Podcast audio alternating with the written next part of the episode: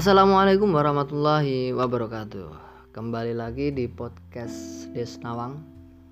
Podcast catatan perawat ingatan. Oke. podcast kali ini hadir di tanggal 25 bulan Desember 2019. Di mana tanggal-tanggal libur, tanggal-tanggal akhir tahun di mana orang-orang banyak yang berlibur bersama sanak family, bersama orang terkasih, bersama orang yang dicintai, bersama sahabat-sahabat dan bersama keluarga semuanya. Saya ucapkan selamat berlibur di penghujung akhir tahun 2019. Oke.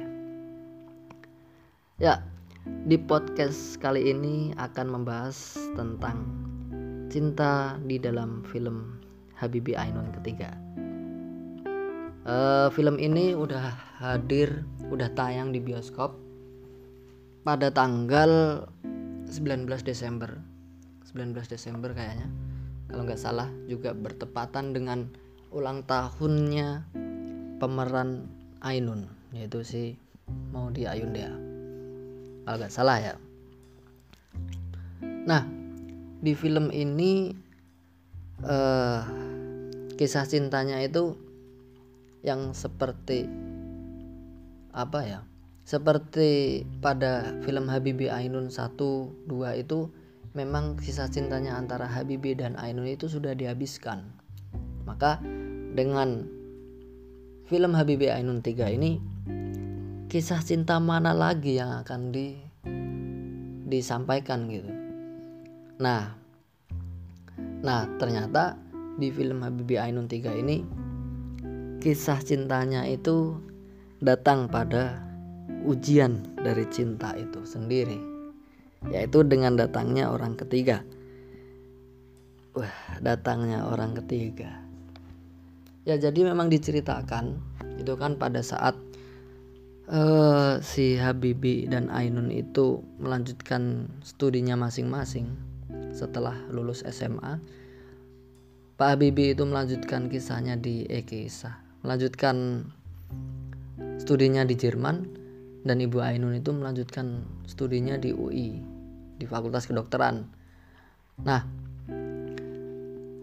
jadi memang pada alur ini uh, cintanya itu uh, dalam film ini cintanya itu nggak terlalu banyak, tapi uh, ceritanya itu lebih pada bagaimana Ibu Ainun itu mengejar cita-citanya itu sebagai dokter.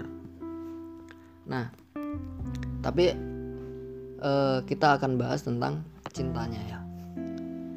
Nah, itu kan si Ibu Ainun itu kan uh, di Fakultas Kedokteran itu ada praktek ya.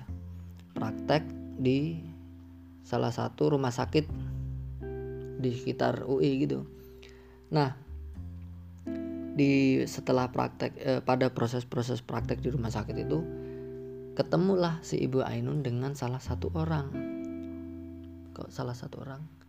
Iya ketemu dengan seorang lah yang bernama Ahmad. Nah si Ahmad ini itu digambarkan orangnya itu badannya besar pandai berantem pinter dalam strategi maklum lah anak hukum ya kan Bu, anak hukum UI gitu keren gitu nah datanglah si Ahmad itu di kehidupan Ibu Ainun. Nah kan badannya kan besar ya si Ahmad itu. Maksudnya besar itu ya berotot gitu. Nah terus diceritakan juga pada saat e, Ibu Ainun itu hendak menolong orang-orang yang ada di perkampungan, Ibu Ainun itu di apa digodain sama preman-preman kampung waktu itu. Nah datanglah si Ahmad tiba-tiba beh beh beh beh berantem lah berantem. Berantem sama preman-preman itu karena si Ahmad itu hendak melindungi ibu Ainun. Nah berantem sampai berdarah-darah kan ya berdarah-darah e, hidungnya berdarah-darah sampai ya oh pakai parang juga pakai parang pakai palu pakai batu apa pun yang ada di situ dipakai buat berantem. Beh beh beh apaan sih jadi lebay gini nah terus kan mengayomi ya kan tadi si Ahmad itu sampai melindungi bagaimanapun e, caranya. Akhirnya kan ya perempuan mana sih yang ditinggal LDR ya kan? Tiba-tiba ada orang yang datang yang ngelindungin yang jagain ke mana pun ditemenin perempuan mana yang gak cantol gitu kan? Nah jalan tuh. Berdua berdua berdua berdua. Lambat laun pada suatu malam ibu Ainun itu dihampiri sama si Ahmad di kosannya waktu itu.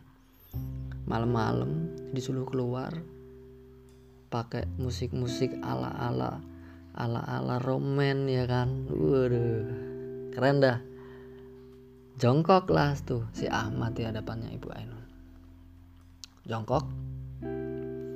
Ngasih cincin. Lamar lah itu.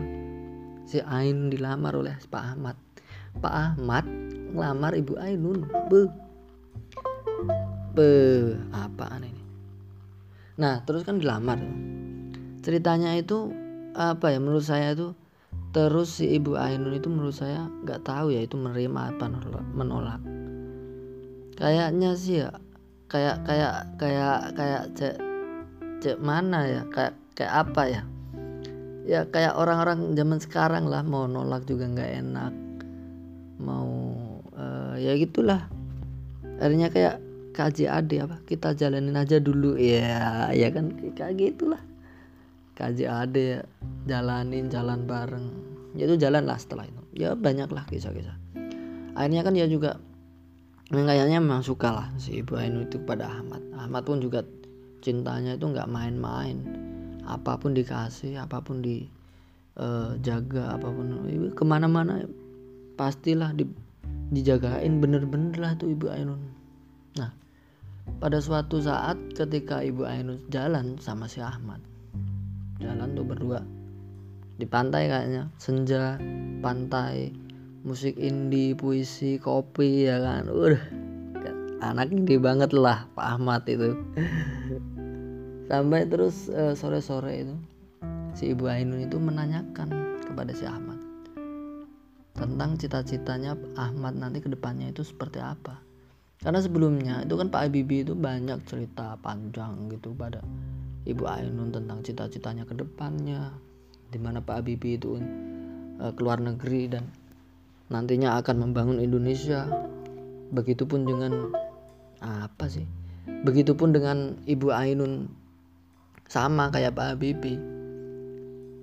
Bagaimanapun keadaan Indonesia akan dibangun sebaik-baiknya. Nah Ibu Ainun itu kan menanyakan cita-cita si Ahmad seperti apa. Ahmad kan orangnya gitu. Ah, kayak apa ya? Suka jalan-jalan doang gitu loh. Suka ya tujuannya nggak jelas gitu.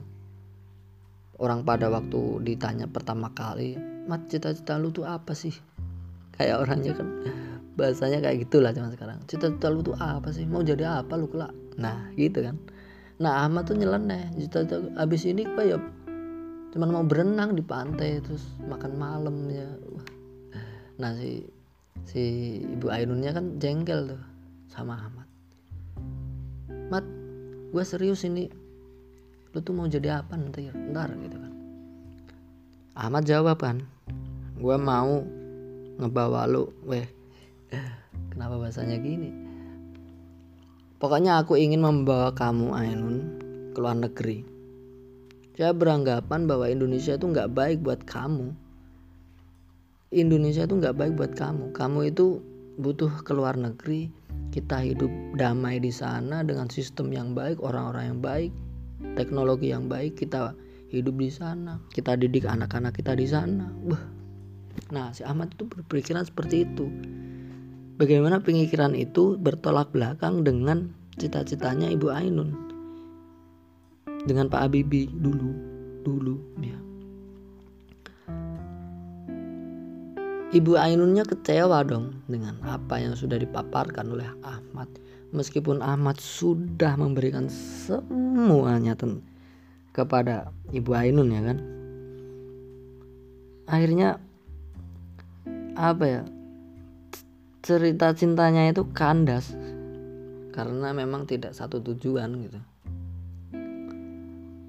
terus juga setelah itu Ibu Ainun melanjutkan studinya. Dia uh, sendiri nggak udah nggak sama Ahmad lagi. Studi sampai menjadi dokter eh sampai jadi sampai jadi wisudawan terbaik dan akhirnya menjadi ya wisudawan terbaik fakultas kedokteran kan ya, otomatis jadi dokter ya. Ya nggak? Ya nggak? Kayaknya sih. Jadi dokter. Terus ya akhirnya si Pak Habibie itu kembali ke Indonesia. Pak Habibie kembali ke Indonesia menjumpai Ibu Ainun dan apa? Ibu Ainun itu kayaknya sudah merelakan karirnya itu yang dicita-citakan dulu sampai bertemu dengan Ahmad dengan dia merelakan karirnya tapi dia eh, dia merelakan karirnya dan ingin hidup bersama Habibie gitu mendampingi Pak Habibie. Kemudian pada akhirnya Ahmad juga udah berusaha merelakan hidup damailah Habibie dan Ainun tadi. Saya kayaknya seperti itu ya.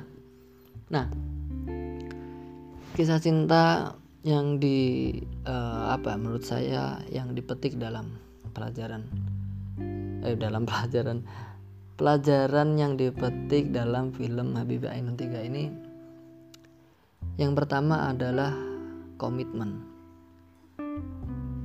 Pak Habibie itu memiliki komitmen dengan Ainun dan Ainun pun juga memiliki komitmen dengan Pak Habibie di mana kita menjalani hidup masing-masing, kita mengejar cita-cita masing-masing dan akhirnya kita bersatu dan untuk membangun Indonesia ya kan yang lebih baik lagi. Nah, komitmen itu, komitmen antara Habibie dan Ainun itu luar biasa. Komitmen. Pak Habibie itu meyakini bahwa Ainun itu memang sudah satu frekuensi dengan saya Nah, itu satu frekuensi. Itu penting dalam memilih pasangan. Pasangan itu kan untuk seumur hidup ya. Kita bicara pada jangka panjangnya ya. Untuk melangkah ke depan itu kan kita semakin lama semakin tua. Kita tidak bisa berhubungan intim dalam fisik. Berhubungan intim dalam fisik maksudnya apa? Ya saling memberikan memberikan perhatian, saling memberikan kasih sayang ya. Sebagaimana pasangan itu kan memang dalam lambat laun akan mengurang karena melemahnya fisik. Tapi dengan adanya satu frekuensi, dengan adanya satu pemikiran antara kedua pasangan, meskipun kita tidak bisa berhubungan intim dalam secara fisik, kita masih ber, bisa berhubungan intim dalam pemikiran.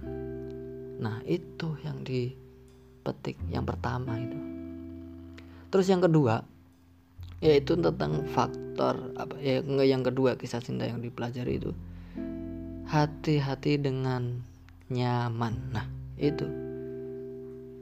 Ya kan tadi ceritanya si uh, si Pak Bibi itu melanjutkan kisahnya di Jerman melanjutkan studinya di Jerman Ibu Ainun di Indonesia.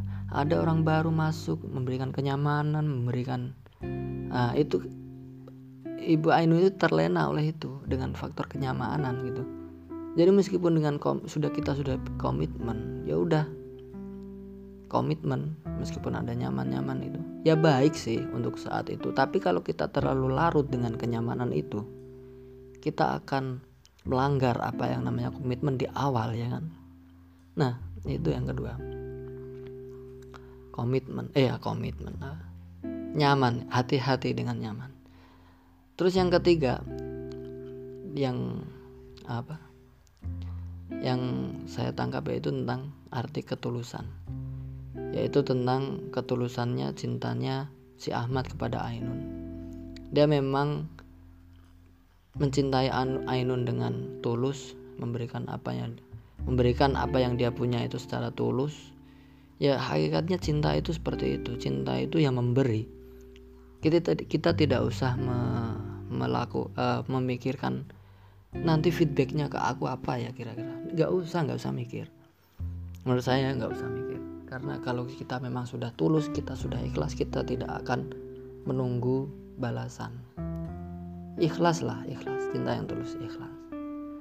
Ya mungkin uh, tiga itu ya yang dapat saya sampaikan yang saya petik. Silahkan nonton silahkan nonton film Habib, Habibie Ainun mumpung masih tanggal 25 apabila nanti ada hikmah-hikmah uh, cinta-cinta uh, apa catatan-catatan yang penting silahkan di yang belum saya sampaikan silahkan disampaikan.